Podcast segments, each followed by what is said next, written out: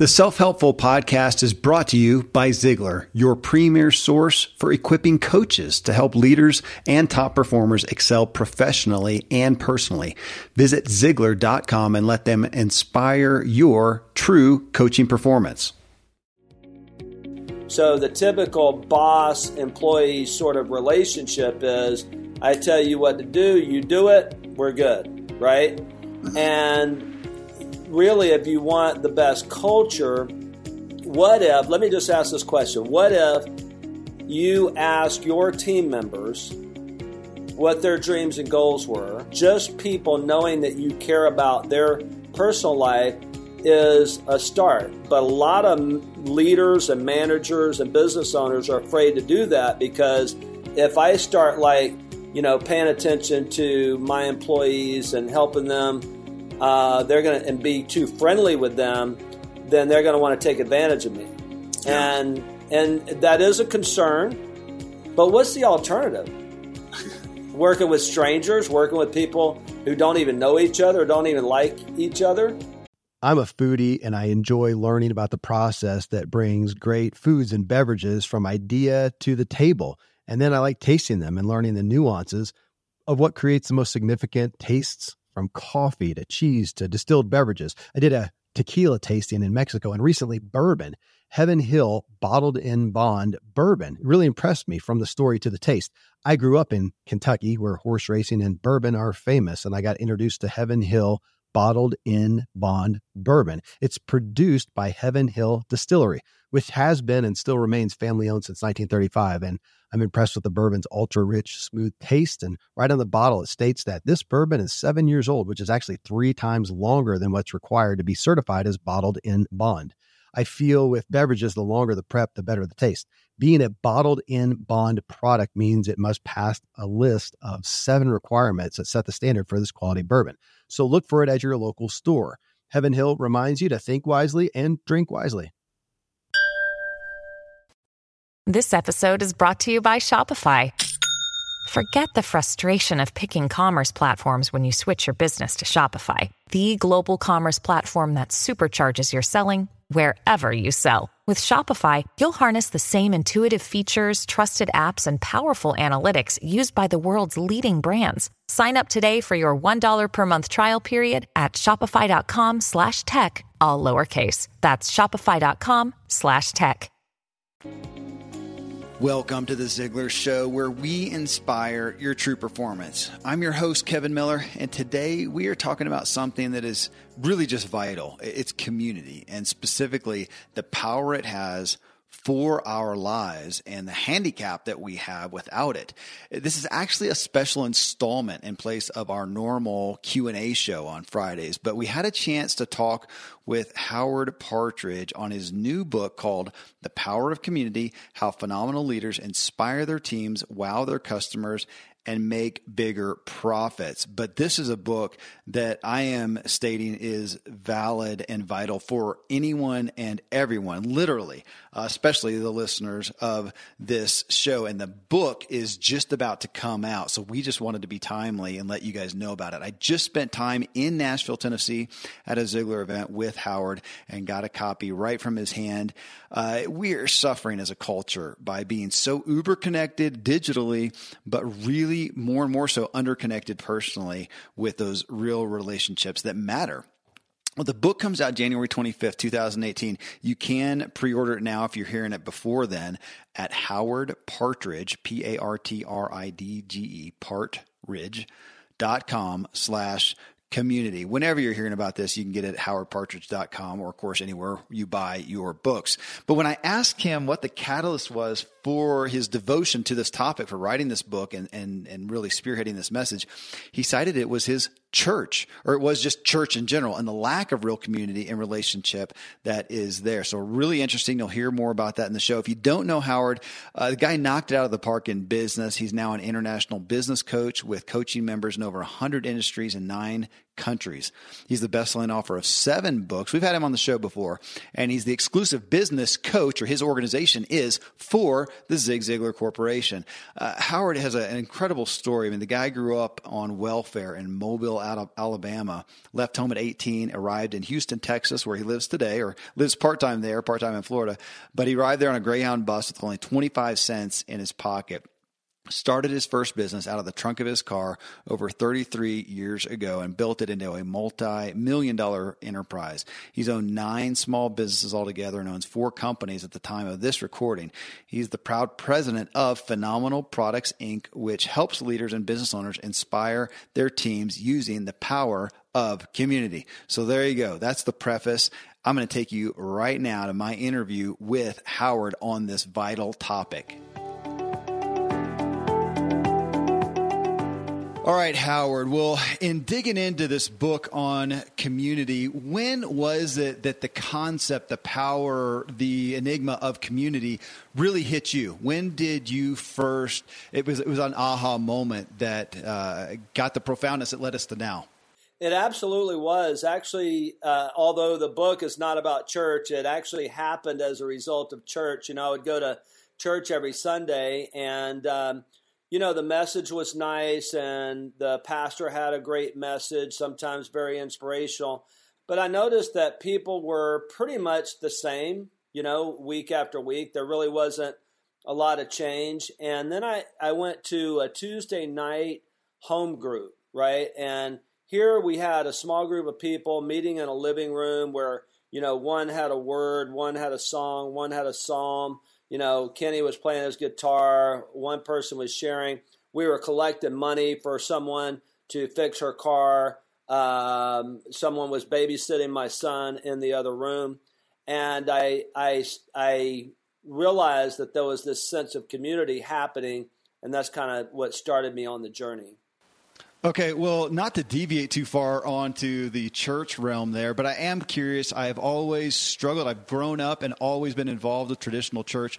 I've always struggled with exactly that. Has that led you to, do you still attend a traditional church and then do this type of community with that group on the side? Or have you found another uh, platform for church that does integrate that?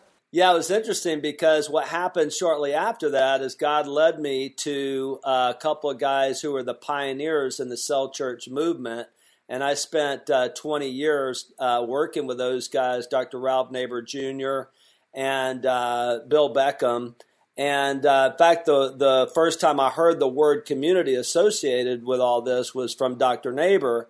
And we did these cell groups. And I learned that the largest churches in the world were cell group churches. And and a cell is like the human body is made up of cells that uh, grow and multiply and sometimes die for the, the the result of life. But it's all about giving life and. Uh, and so we go to a traditional church now, and the interesting thing is, is that we have some small groups, but I travel so much, and that's part of our challenge today with technology and mm-hmm. travel and all that is that uh, we can't be as connected in person as we would like to be. And uh, but I just love small groups. And we started doing it in our business coaching and uh, in our company and and getting people in a circle. And it's just it's amazing what happens when when you do that. Well, maybe we should start the new Zoom church where people can meet together wherever they are, whenever they are. Well, yes, and then once a quarter, get them together in person because there. I do have a saying that you know, although I'm not anti-tech, I love tech. I love the fact uh, we do our small groups on Zoom, right, in our business coaching, and uh, but there's one thing that I can't do with you right now. That when I yes. see you in Nashville, I'm going to give you a big hug, right? Absolutely. I mean, yeah. so I say this that a virtual community is an oxymoron. Although that, that sounds a little bit bad, but the, the point is is that people are starving for real relationships because, you know, we're so hooked into our phones and digital that sometimes um, I don't know about you, but sometimes I catch myself, I'm more into my phone than I am the person that I love right there in the same room.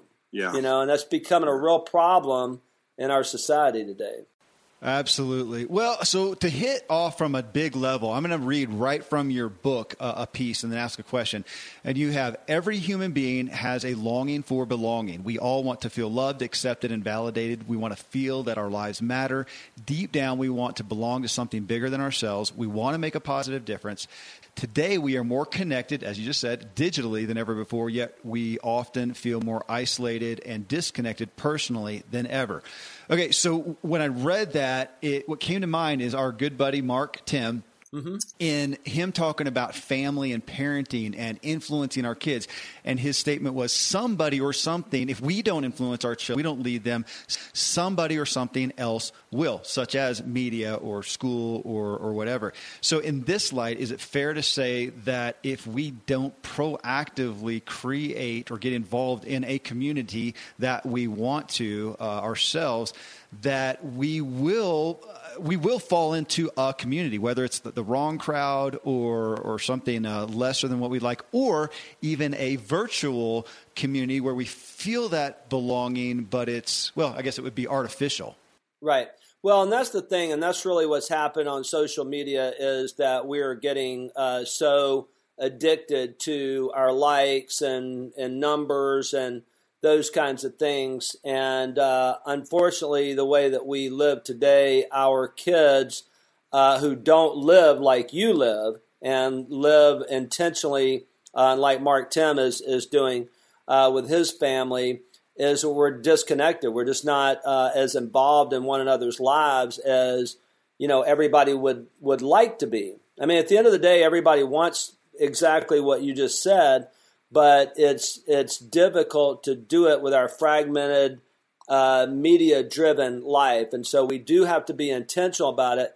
This book really is more about how to do that in your company because mm-hmm. you're taking people who are accustomed, who are really being influenced by media and really connected digitally, but are disconnected at work. And of course, I cite the ongoing Gallup poll that 70% of American workers are disengaged, 18% are actively disengaged. That's not getting it, getting any better, and it's not going to get any better the more digital that we go. Uh, I was in um, Clearwater, Florida, and I was on the 10th floor, and I was having coffee in the morning before I went down to teach a seminar. And I looked down there, it was early in the morning, and there were a few people going out to the beach, and I noticed this employee that was uh, down there uh, and she was supposed to be washing off the sidewalk, right? And the reason I knew that is that she uh, had the hose in her left hand, and I knew she was right handed because she had her phone in her right hand, right?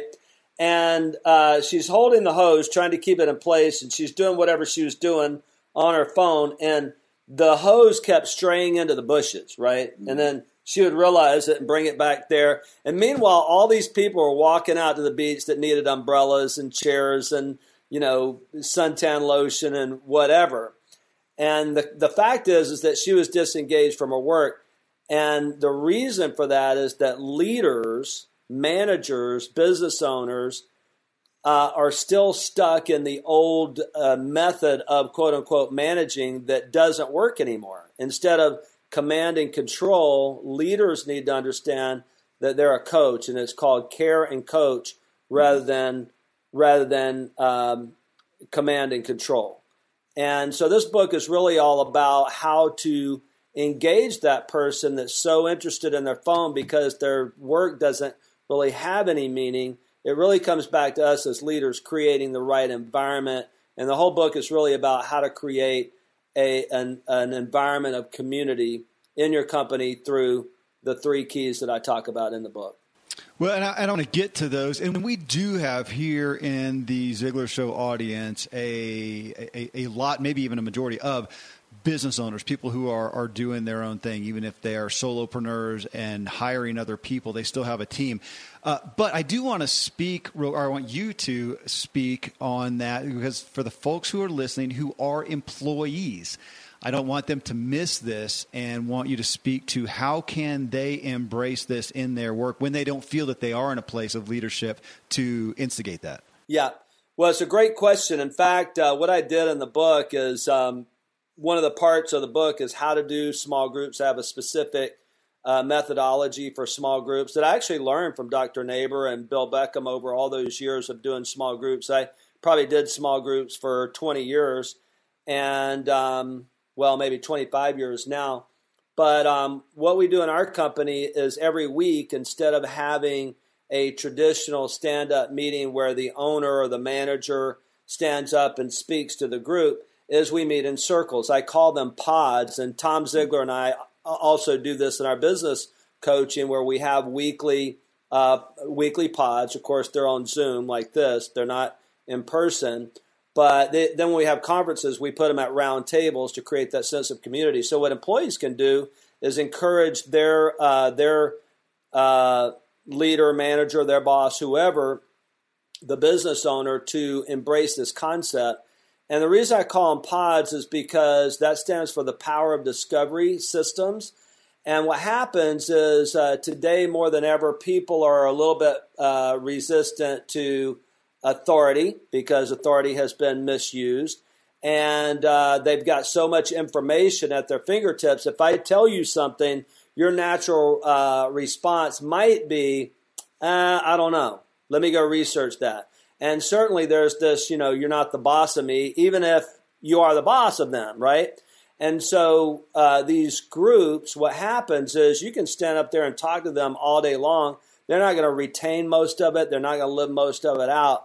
But when they have a part in creating it through these small groups I call pods, then there's this uh, this engagement that happens that's just amazing. And so what I do in the book is I give a um, I have a link where they can uh, go to that particular link and download a leader's guide where they can do these small groups in their companies, and everybody goes through the book together. Right. And that's what my company, uh, when I wrote the book, my company has gone through that process, and it's a tremendous amount of engagement. Everybody can understand this idea of community and understand the keys of of making it happen in their company, and everybody's in on it. Before we drill in on, on some of that, I do want to ask another, just kind of a high level question, because when you're talking about engagement at work and being part of a tight knit uh, community and, and pod, as you're talking about, with you know with intimacy and vulnerability and all the things that make a good relationship in that we are also, and you know this as well or better than I do, people in the workplace. We have more and more people who are disengaged from their work and even disengaged from whatever the end product or service uh, that they're doing. Now, I mean, you've got businesses where people are, are they're right there first person with a lot of their clients, but we have folks in the big high rises and they're not they're not connected.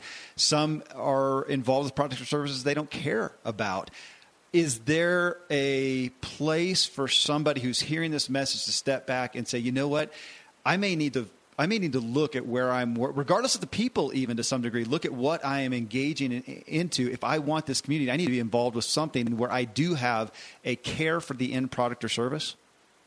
Yeah. So the the interesting thing is is that many times the actual product or service itself may not be what uh, people really engage with. And a good example of that is Chick fil A. I was at a training, and Mark Miller, who uh, uh, does a lot of writing, he's um, with uh, with uh, Chick fil A. I think he's the chief operating officer, or he was. He wrote The Secret of Teams and some other other things. And he made this shocking statement during the training. He said, uh, Chick fil A has a new um, vision of how we're going to position ourselves, and uh, we're going to create a sense of community inside of our our company. And I thought, interesting. So what happens is uh, here you have um, Dan Cathy, multi-billion-dollar uh, company, yet he has teenagers, which are the ones who are supposedly, you know, stuck on these phones that you know don't care about anybody but themselves saying yes sir no sir my pleasure right? Mm-hmm. and they enjoy this sense of community because they know that the service that they're providing with a chicken sandwich with fast food is making a difference in that person's life that day. In fact they do some really cool things. Uh, a couple things that i cite in the book is uh, they have a blog called the chicken wire i think it is and um, one of their franchisees which that's another uh, piece of this is that their franchisees, their owners, um, have a really solid relationship with leadership, right? They keep this in, intact all the way down. So this is not just for small businesses like I work with, but um, one of the owners decided to create something called uh, uh, Daddy Daughter Date Night, right? Mm. And they put fresh flowers on the table, and you bring your daughter in for dinner. So cool. Um, another guy uh, developed something called the Chicken Coop, where when you come into the Chick fil A, they have these little boxes called the Chicken Coop, and everybody puts their device in the box. And if you don't touch your device during uh, the meal, you ring this little bell and everybody gets a free ice cream. Beautiful. I mean, isn't that just a simple way to do it? So it doesn't matter the size of your company. In fact, I also cite in uh, the book, there's, uh, you know, when you look at uh, Scrum, those are small groups that do projects like amazing. There are some large companies that are um, organized into smaller groups. I even found out through my cell church experience that the largest churches in the world are cell churches, cell group churches, because there's no way to put 500,000 people in one building, right? right? And uh, so that's a way that it's not only a way to keep people engaged, but it's also a way to create building blocks. Well, so in this the, the creating aspect of community, you say it uh, it can be done, but it doesn't happen naturally. The only way to get there is to intentionally create it. It will be challenging, but will be worth it as you'll have something very few companies have. When I read that statement, it hearkened to us talking here in the Ziglar Show a lot about sales, okay? Doing good sales, being salespeople. And we have that, it feels like we're always battling that perspective. People tend to have that, oh, salespeople are born, right? They're the outgoing people. They can just resonate with folks. Uh, they're people persons. And, and we know that the, it's, that's not true. They're not born, they are created. And it feels like in this, again, it's not dependent on, you're saying it's not dependent on having a charismatic, uh, people person leader. This, if this is going to happen well, it has to be intentionally created, which is why you've given us the book to give us and to give those, especially who may, this isn't a comfortable, comfortable area for them to follow. Right. Well, and being highly charismatic might even be a detriment because someone typically who's highly charismatic has a lot to say. And you're not going to build community by talking, you're going to build community by listening. And so I um, outline in the book uh, three keys we can talk about if you want to. And then uh, in the book, which I don't really have time to go into here on this, uh, this uh, podcast today, but I outline six steps that they can take. And it does take time, but it simply starts with a quote that we're both very familiar with, and that's uh, Zig Ziglar's quote of You can have everything in life you want if you just help enough other people get what it is that they want. So that one switch uh, changed my business life. And uh, Tom and I work with a lot of business owners that um, it has changed their perspective about employees. So the typical boss employee sort of relationship is I tell you what to do, you do it, we're good, right? Mm-hmm. And really, if you want the best culture, what if, let me just ask this question what if you ask your team members what their dreams and goals were, and you help them with resources, whether that's information, maybe they want to get out of debt, so you turn them on to Dave Ramsey, right? Uh, maybe they want to get healthy, so you turn them on to some health program, or you bring in, you know, somebody who you know could do some nutritional classes or whatever. You know, Matthew Kelly wrote a book called The Dream Manager, and just people knowing that you care about their personal life is a start. But a lot of leaders and managers and business owners are afraid to do that because if I start like you know, paying attention to my employees and helping them, uh, they're going to and be too friendly with them, then they're going to want to take advantage of me, yeah. and and that is a concern. But what's the alternative? working with strangers, working with people who don't even know each other, don't even like each other. You know, I heard someone once say you can love anybody once you get to know their story. I, hey, I have experienced that in the past few years getting involved in the health and wellness and medical community, the doctor employee patient relationship and seeing how that by proxy is taught, you know, even in medical school. And we have totally done away with it. And we have seen, of course, incredible, phenomenal results from that. But yeah, there are some aspects too of, okay, we, we are still the boss. You know, there are some things there. And so we've, we've seen that. But oh my gosh, the benefits so dramatically outweigh uh, anything else. Friends, before I ask Howard to walk through his three keys to community, I want to tell you about two amazing offers from Ziglar. I live high up in the Rocky Mountains where the air is clean and fresh as possible, but then I step indoors and I'm breathing in untold amounts of toxins and allergens from paint and carpet and cleaning chemicals and pets and furniture and appliances and mold and so on. Studies show the indoor air is two to five times more polluted than the outdoor air anywhere you are. And in some places, it's a hundred times worse than that.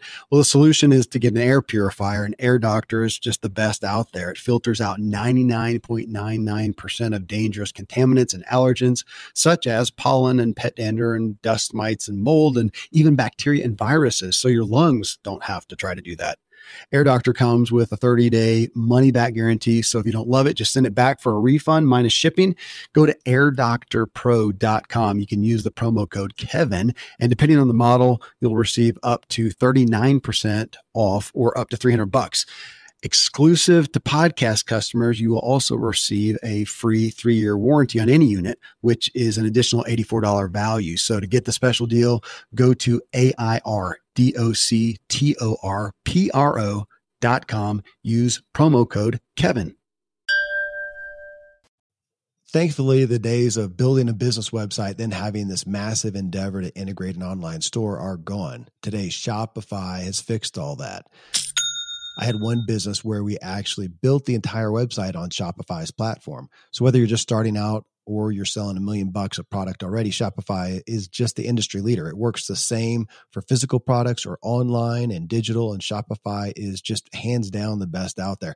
Most importantly, Shopify helps you turn browsers into buyers with the internet's best converting checkout. It's 36% better on average compared to other leading commerce platforms.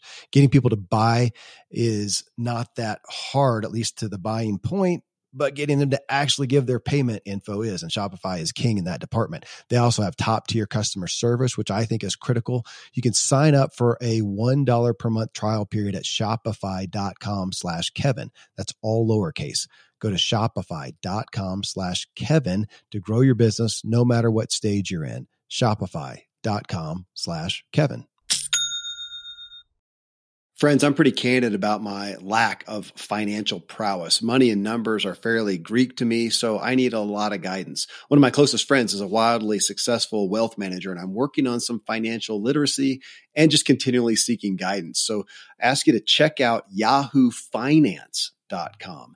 Nobody knows it all on Yahoo Finance is a, an incredible resource for the rookies like me or the seasoned investors you know, before my dad passed away recently, Dave Ramsey and his wife Sharon flew down to visit. We all got to spend a day together, and I was at yahoofinance.com just now. I saw multiple news flashes from Dave and other people that you respect, and they're hitting so many of the hottest areas in finance today. So it's a place to get a snapshot of all aspects of your financial interests. And if you have them, your portfolios. I hadn't realized Yahoo Finance is the number one finance destination, producing a holistic look at the financial news cycle, including breaking news, original editorial perspectives, analyst ratings, independent research, customizable charts, and so much more. So, for your comprehensive financial news and analysis, visit the brand behind every great investor, yahoofinance.com, the number one financial destination, yahoofinance.com. One more time yahoofinance.com. 92% of households that start the year with Peloton are still active a year later. 92% because of a bike? Not just bikes. We also make treadmills and rowers. Oh, let me guess, for elite athletes only right? Nope. It doesn't matter if you're an avid exerciser or new to working out. Peloton can help you achieve your fitness goals. 92% stick with it. So can you. Try Peloton bikes, tread, or row risk-free with a 30-day home trial. New members only. Not available in remote locations. See additional terms at onepeloton.com slash home dash trial. Well, I, I want to ask you about those three keys. And I, I, I, want to read them off here. The three keys to community. You have number one, support. Number two, encouragement. Number three, accountability. And in a minute, I am going to go through real quick or, or just mention those six steps. But on these, what I was curious about when, well, here, here's a book, uh, The Five Languages of Appreciation in the Workplace, authored by Gary Chapman, the Five Love Languages guy, and Paul. Uh, we, inter- we interviewed them, well, folks, you can go listen to it. It was show 474. And in there, they cited that the number one way companies tend to try to show appreciation is with gifts. And yet, when surveyed, they found that that is the fifth, the least uh, place that employees actually feel appreciated. So we obviously have a big, big disconnect. So in this, in the companies that get this message of the power of community, what is a way that we as business owners tend to miss it? Uh, we tend to go about it. Uh, you know, we're, we're, there with the with the law of it, but we're missing the spirit of it. How do we tend to do it poorly? Yeah. So the thing is, is that um, the the leadership challenge uh, series uh, that was done by um, I think it's Kouzes and Posner. I don't know exactly how to pronounce uh, his uh, the first guy's last name, but they've been doing this stuff for like 40 years, and for over a quarter of a century, they've been uh, polling and interviewing uh, both managers and employees. And managers that they uh, interview, if they, if you ask them, you know, what do your employees want? The first thing they say is they want more money, right? And while it's true that there might be a felt need of a lot of employees, especially you know after tax and and how much things cost, the truth is is that when they surveyed employees now this kevin this is research for over 25 years quarter of a century. It hasn't changed a bit. The number one thing is sincere and honest appreciation. Yeah. one of the things that i've uh, learned is that uh, there are outgoing personalities there are reserved personalities. Uh, we do a lot of training in the DISC uh, model of human behavior. Outgoing personalities they like the recognition, be in the front of the room, but reserved personalities, uh, they would rather you give them a note of appreciation in private or talk to them in private. And I love the idea of the five love, love languages because we all have that uh, different language uh, that that that um, we uh, we like to be uh, recognized with or appreciated with or, or loved on by. And yeah. so the first step is to get to know your people. You know, Kevin Turner, who is the chief operating officer of Microsoft, when he was there, he's one of the few people that worked directly with uh, Bill Gates and Sam Walton, one of the few people on the planet that worked, you know, side by side with those two guys, you know. And uh, tremendous guy. And uh, he said that when he brought someone on his team, the first thing that he asked them is, Tell me about your goals and dreams.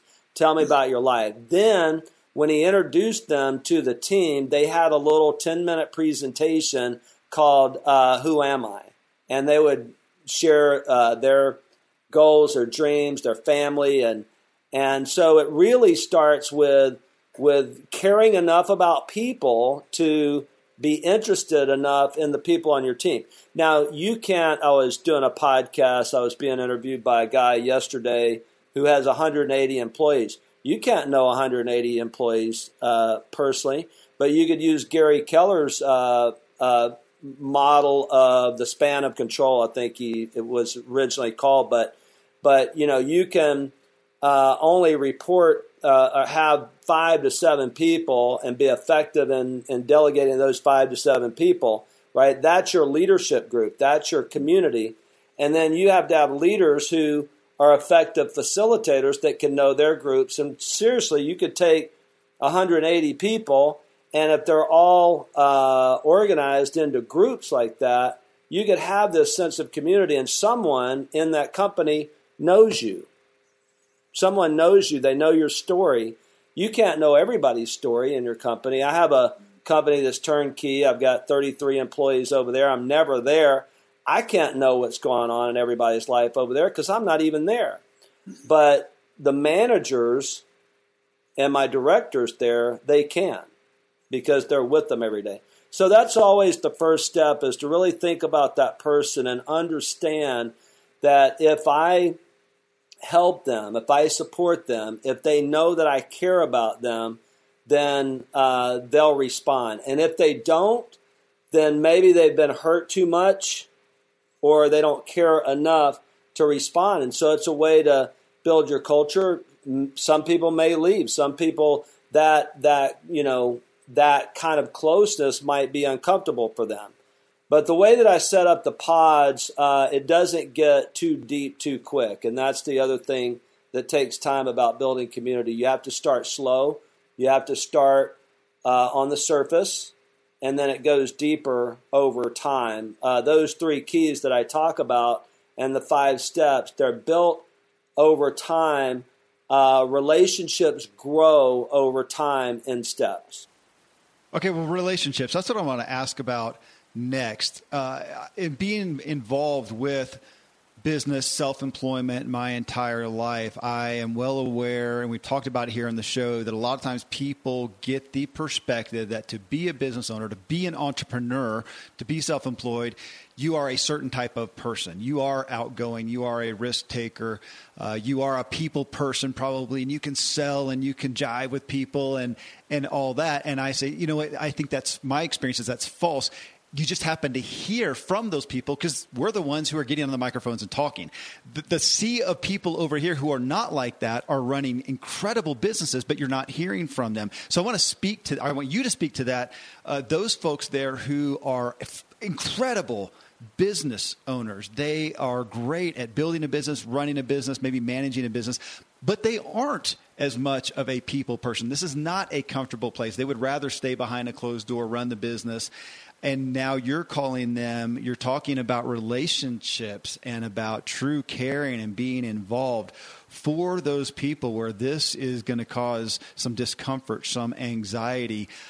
Your book of course is showcasing how you can create these but for the relationship part alone are there some resources or some directions you would give those folks where this this is not a comfortable area well, I think the five love languages is a great place to start. And I think also to understand that uh, even those people just maybe don't know how to uh, communicate. So it really does start with care. And I think deep down, they probably do care. And if we don't, then we have to uh, we have to think about that. I had a guy that um, that I knew uh, back years ago who became a trainer, and he confessed to me one time he said, "I really love this technical stuff, and he lo- and I love teaching it, but I don't really care about the people, you know." Mm-hmm. And I was like, "You're not going to be very successful." And uh, sometimes it's a matter of just communicating because uh, learning to communicate. Because if I'm a reserved, task oriented type person, then I'm not going to be the one out there, you know, on the front lines. But um, but the thing is, is that if if I can simply take the first step, and that is in the best way I know how how uh, to let someone know I care about you, I support you, and open up a conversation with them. It starts with support. I mean, I could send you an email and say, "Hey, Kevin, I know that you're um, involved in the health industry now. Here's some information I think that'll help you." Anybody could do that, and you're going to appreciate that, right? Sure. And if I continue to support you, you're probably going to continue to support me. And as we build a stronger relationship, then we can move to the second level, which is encouragement. See, if I get on uh, Facebook and I uh, try to encourage you or motivate you, and we have no basis of a relationship, well, who are you? You know, because the thing is, is I haven't invested in your life yet right? We don't know each other yet. So the support piece, everybody has gifts, and that's one of the things that I get into in the book. You have a gift, you have knowledge, you have resources, you have contacts. I have gifts, I have information, I have knowledge, I have contacts that we can begin to help each other, right? I talk about Tom in the book because the second step under support is uh, to build champion connections. And all I did for Ziglar is I just supported them. I never asked for anything.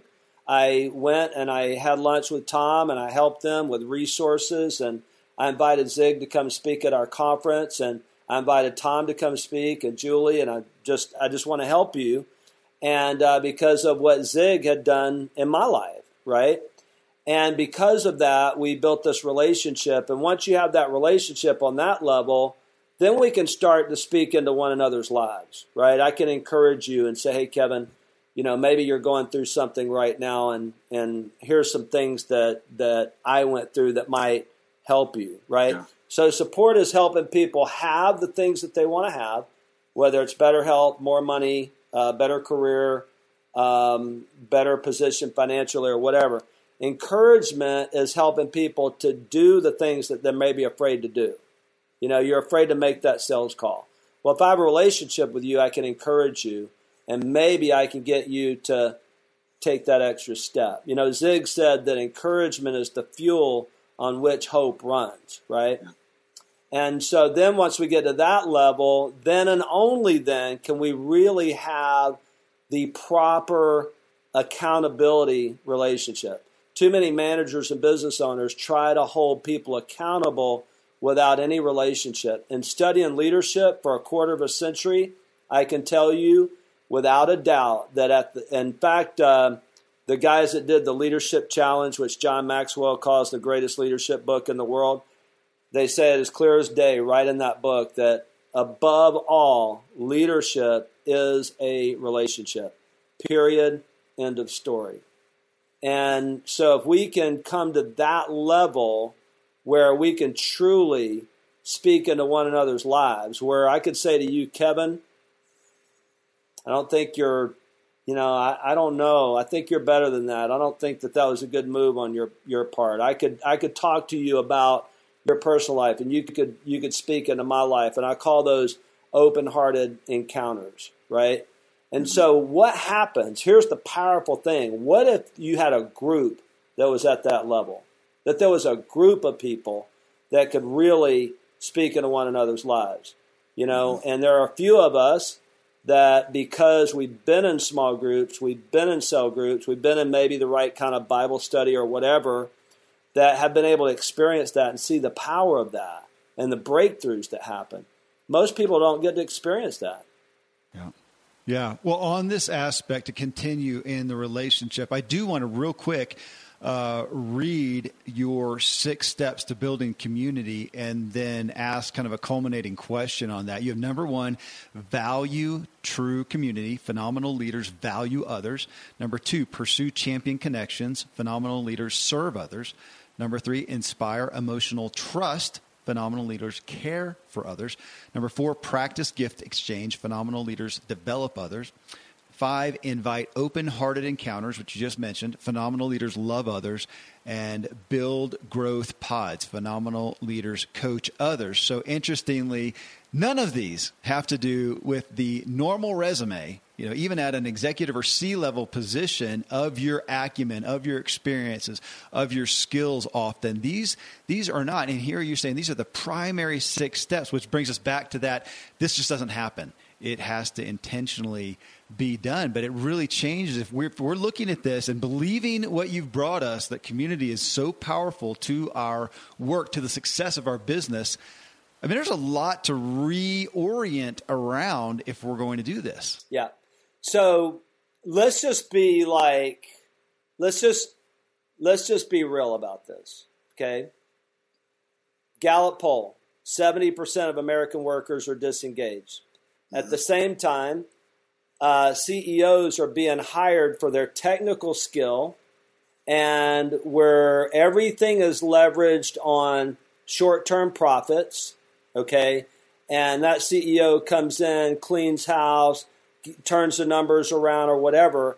But the truth is, if you read Jim Collins' work, if you uh, really look at the, the, the best companies in the world, um, there are people who there's a level of caring for their team that is at the heart of it. Because the thing is, you can hire an employee, you can hire a CEO, you can hire anybody with technical work, but if they don't know how to to uh, to coach someone else, they don't know how to serve someone else, they don't know how to build relationships, where where's that going to go? You might get short term profits and lose what is really valuable in your company, and that is your culture. Mm-hmm. So, one of the guys I really love to study is uh, Patrick Lencioni, and he wrote a book called The Advantage. And he said that organizational health, uh, organizational health trumps everything else in business. And a, a, a healthy organization is one where uh, there aren't agendas, there's open communication, there's healthy conflict, so on and so forth. And uh, what I want to do is I want to stress um, the second part of these steps that you just mentioned yeah. because they're in everyday language. The uh, first part, you know, value true community, pursue champion connections was through. Uh, I got that, um, you know, that um, language through just setting up the system. But really, you know, it starts with phenomenal leaders value others. What we mm-hmm. learned from Zig Ziglar is the inherent value of human beings, right? So, how do I value other people? Do I see my my team members? Do I see my employees as human resources, as a cog in the wheel of industry, or do I see them as a living, breathing, valuable human being? Yeah. So that's the baseline, all right? How I value people. And this is a uh, heart check for all leaders that are listening to this. How do you really value people? All right. Number two, phenomenal leaders serve others. And there's a lot out there on servant leadership. Well, if you value something, you're going to care for it, you're going to serve it, you're going to take care of it. Um, you know, our own children. Simon Sinek says that great leaders are like loving parents, you know, and, you know, you have children and you value them, you serve them, you protect them, you, you know, you help them. Now you hold them accountable too, because if you enable them or you don't pay attention to them, you know, then what's going to happen, right? So then we move into encouragement, and uh, encouragement is uh, phenomenal leaders uh, care for others. I can value you and I can um, serve you. I can give you money, give you information, but care goes a lot deeper, right? And uh, we look at our own personal relationships. I can say, yes, I love you, I value you.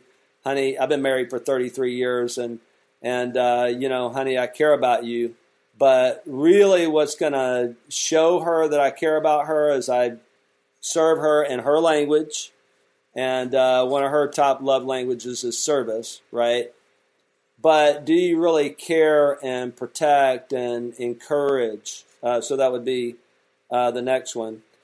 And then uh, number four, practice gift exchange. Phenomenal leaders develop others. I think this is a huge area that that business owners and leaders really miss out on.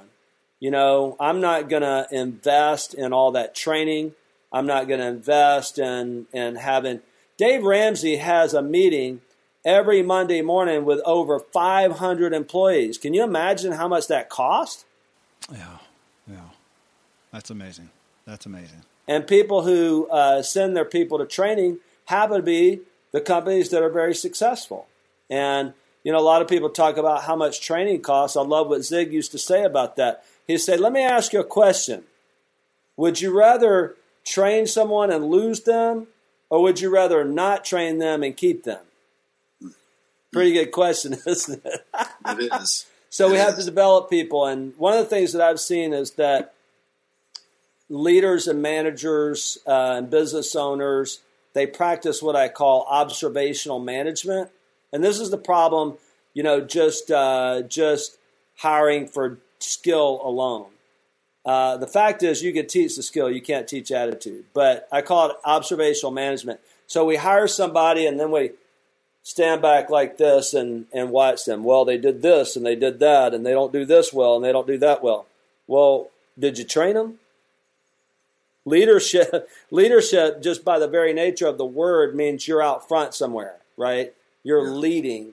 You're not following from behind and saying you didn't do this right or you didn't do that right. So we have to develop people. And then it gets into the accountability, and accountability is um, helping people become the person that they want to be. Support is hel- helping people have the life they want to have or have what they want to have. Encouragement is helping people do the things that they're maybe they're afraid to do, and accountability is helping them become the person that they really want to be. They, they, you know, most people want to be a better person, and that requires love. And when you get that kind of relationship where uh, someone loves you enough to tell you the truth, that's love.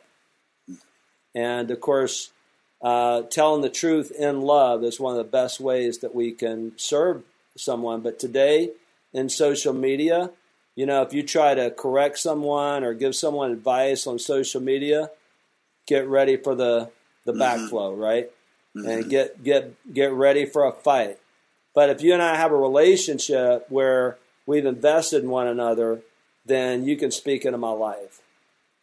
I had a conversation with one of my early mentors, actually Ralph Neighbour himself, and uh, I was growing my business. I had two partners, and you know, we we just had different visions on how uh, the business should be run, and and I had started another business and wasn't paying enough attention, and and I was having all these challenges with my business partners, and I went to see my mentor, and um, he listened to me for a good hour, and finally at the end of it, he goes.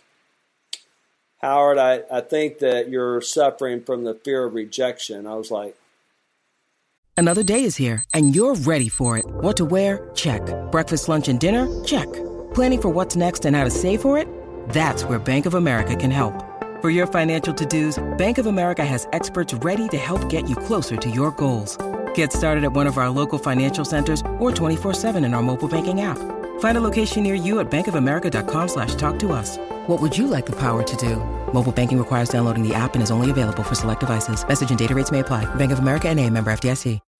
When you need mealtime inspiration, it's worth shopping Kroger, where you'll find over 30,000 mouthwatering choices that excite your inner foodie. And no matter what tasty choice you make, you'll enjoy our everyday low prices, plus extra ways to save, like digital coupons worth over $600 each week. You can also save up to $1 off per gallon at the pump with fuel points. More savings and more inspiring flavors make shopping Kroger worth it every time. Kroger, fresh for everyone. Fuel restrictions apply what? I'm one of the most confident people that I know. He said, no, it's true. He said, you don't want to face reality with them. You're dancing around the issues because if they quit, then you're going to have to do everything that they they're doing. And as he unpacked it, I realized that he was telling me the truth. Then he says, and what's worse is that you're playing God, and that's the sin. I was like, okay, you want to unpack that one? wow. He said, You think that you're their provider, right? Because I'd created the business systems and all that. And that will take a lot of pressure off of a business owner right there is to understand that you're not, you can't be responsible for someone else's happiness. You have to create the environment where people can engage, but you can't make anybody happy, right? They have to do their work. So we have to love them enough to tell them the truth. And uh, then uh, finally is uh, building growth pods. Uh, phenomenal leaders coach others, and really what a pod is is more of a group coaching session. And that's one of the things I learned from Kevin Turner uh, when he was at Microsoft was that uh, a leader is a coach, helping a person get from where they are to where they want to be. And I think that's one of the best definitions of leadership is um, you know, you're a player on my team mm-hmm. and I'm your coach and and let's have a good open conversation about where you're at right now, where you want to go, where you want to be, and how how do we get you there? Well, so in this, and you hit this really well in the book, and I, you mentioned Simon Sinek, the why. Uh, so uh, again, I'll reference my health and wellness industry and involvement. That in there, let's just talk about exercise. I think we look at that and go, "Come on, why are we exercising like crazy? Why is that such a big thing?" You know, my my grandparents they didn't exercise back then. And I say, absolutely. Uh, my grandfather had no need for exercise. His life was exercise. He was a farmer. He went out and he moved and he stressed his muscles and he got his heart rate up. And now today we don't need to. We can get in our car in the garage, hit the garage opener. It does that. Walk, uh, park in the parking garage, hit the elevator, go up, go to our desk, repeat that on the way home, and never. We could do that from a hospital bed, you know. And so we have to manufacture this exercising to do what should it be should be done naturally, but we don't have to today. So in that, you talk about it exactly in that same reference point of community we had to do that. We had to rely on the other people, especially for information. We needed other people. And now today we have our devices, we have the internet, we have so much that we can be self uh, independent. We can be independent to such a degree that we don't need it. And it feels like you're calling us back to yes, we have to manufacture this because it is not. It's not as natural as it used to be. Yes. Yeah, so I have a whole chapter in the book on how we lost community. Now, not everybody agrees that in America that we really had this sense of community, but the fact is is that at the turn of the uh, 20th century, more people lived in uh, rural communities than they did in big cities. And once all these people started living in these cities together, all of a sudden I'm living next to strangers. I'm locking my door, you know, I'm putting deadbolts on the door and and there's this fear and and so then we had the industrial revolution and then uh, we had television where where um, where live TVs coming into our living room and it just so happened that at that time we had the civil rights movement we had Vietnam we had the assassination of JFK and literally if you watch my opinion if you watch the PBS special of the Vietnam War and you watch it closely you'll see that this country changed from 1965 to 1969, and we've never recovered, right? And so there was this perfect storm, this perfect conversion um, of uh, events that that took place, and um, we've never recovered from that. And it's getting worse because now social media amplifies everything. You don't even know what the truth is anymore, right? We need each other. We need community, and we can start in the one place that's left, other than our own families, the one place in society that's left where we can do this is small business, right? You, you can do it in corporate on your your teams too, but um, there's a lot of uh, issues and structures and, and, and boundaries in corporate America that makes it a little bit more difficult to do because uh, the truth is is that in order for true community to emerge, uh, the, the folks that belong to that group have to have the same vision and values. And the truth is is that today, even as a country, we're very divided. But um, the the point of all that is is that we we were created to need one another, and today we don't need one another. And the bad news that I have for the audience is what you and probably many of them already know is that it's going to get worse with uh, with uh, artificial intelligence, virtual reality, and all of that.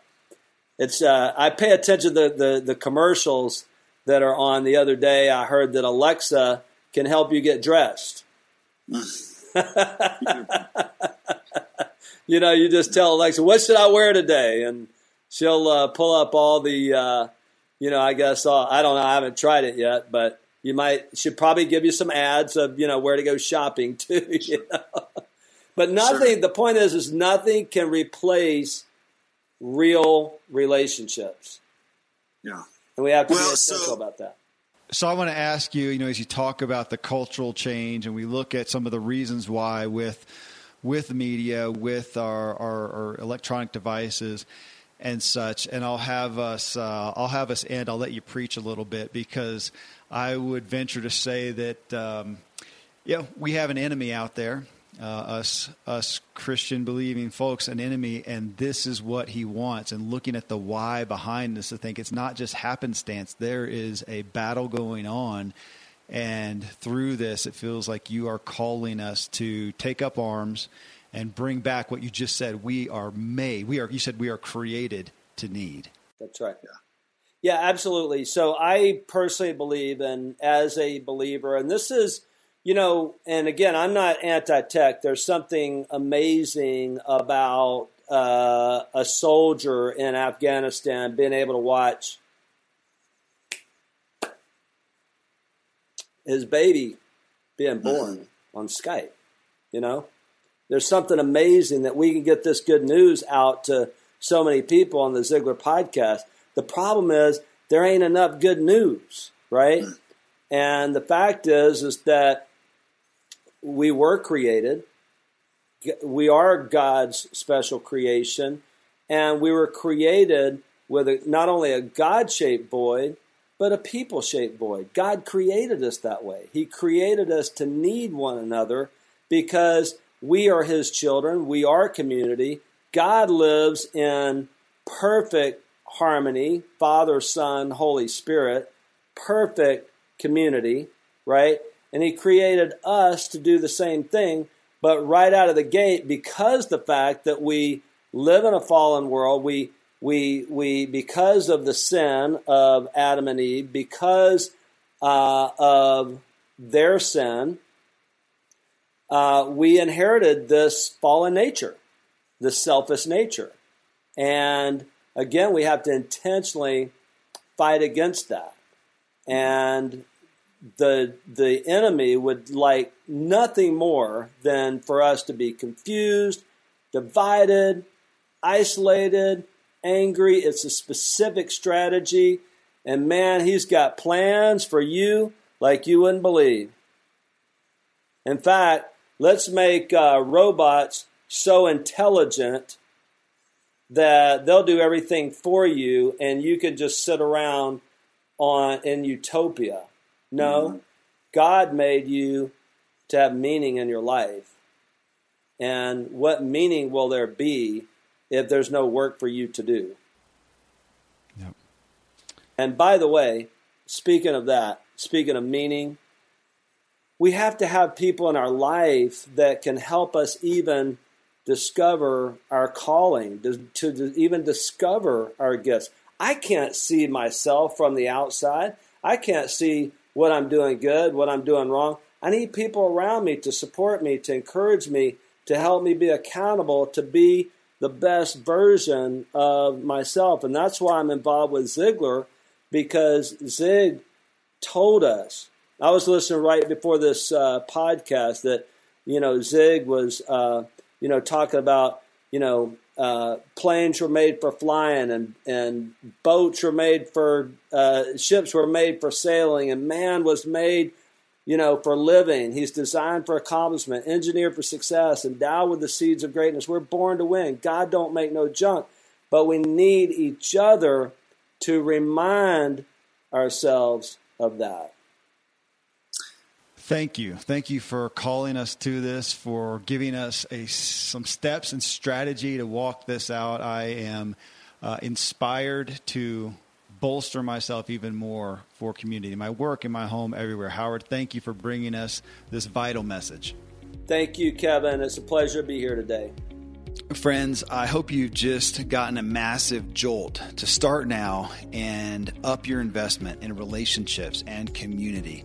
Your soul, my soul, all of our souls long for this kind of connectedness. Again, you can get the power of community, how phenomenal leaders inspire their teams, wow their customers, and make bigger profits at Howard Partridge, P A R T R-I-D-G-E dot com slash community. He's got some bonuses that go along with that. Of course, you can also go get it wherever you purchase your books. Coming up next in show 534, we bring you a guy with a massive community to talk about communities. Jonathan Fields. He's the host of the Good Life Project, which, as of our interview, was sitting at 60th in iTunes overall all podcasts on planet Earth.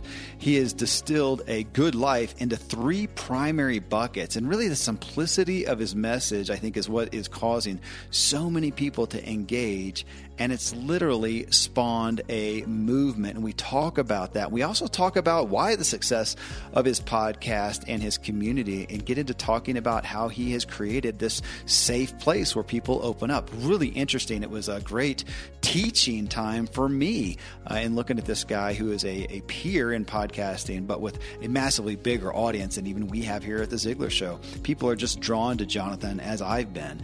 I could have talked to him all day on this interview. Nearly everything he said, I was fervently writing down to quote him on. So please do yourself a favor. Don't miss this show. Uh, till then, thank you, folks, for letting me walk with you as we inspire our true performance together.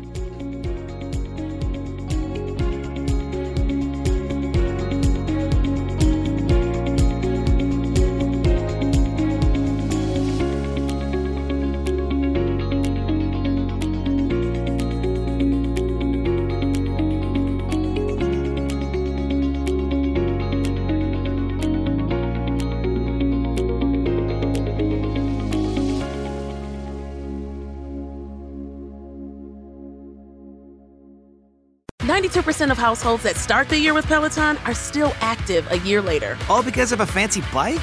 It's not just a bike. Peloton makes treadmills too. Eh, all treadmills are the same.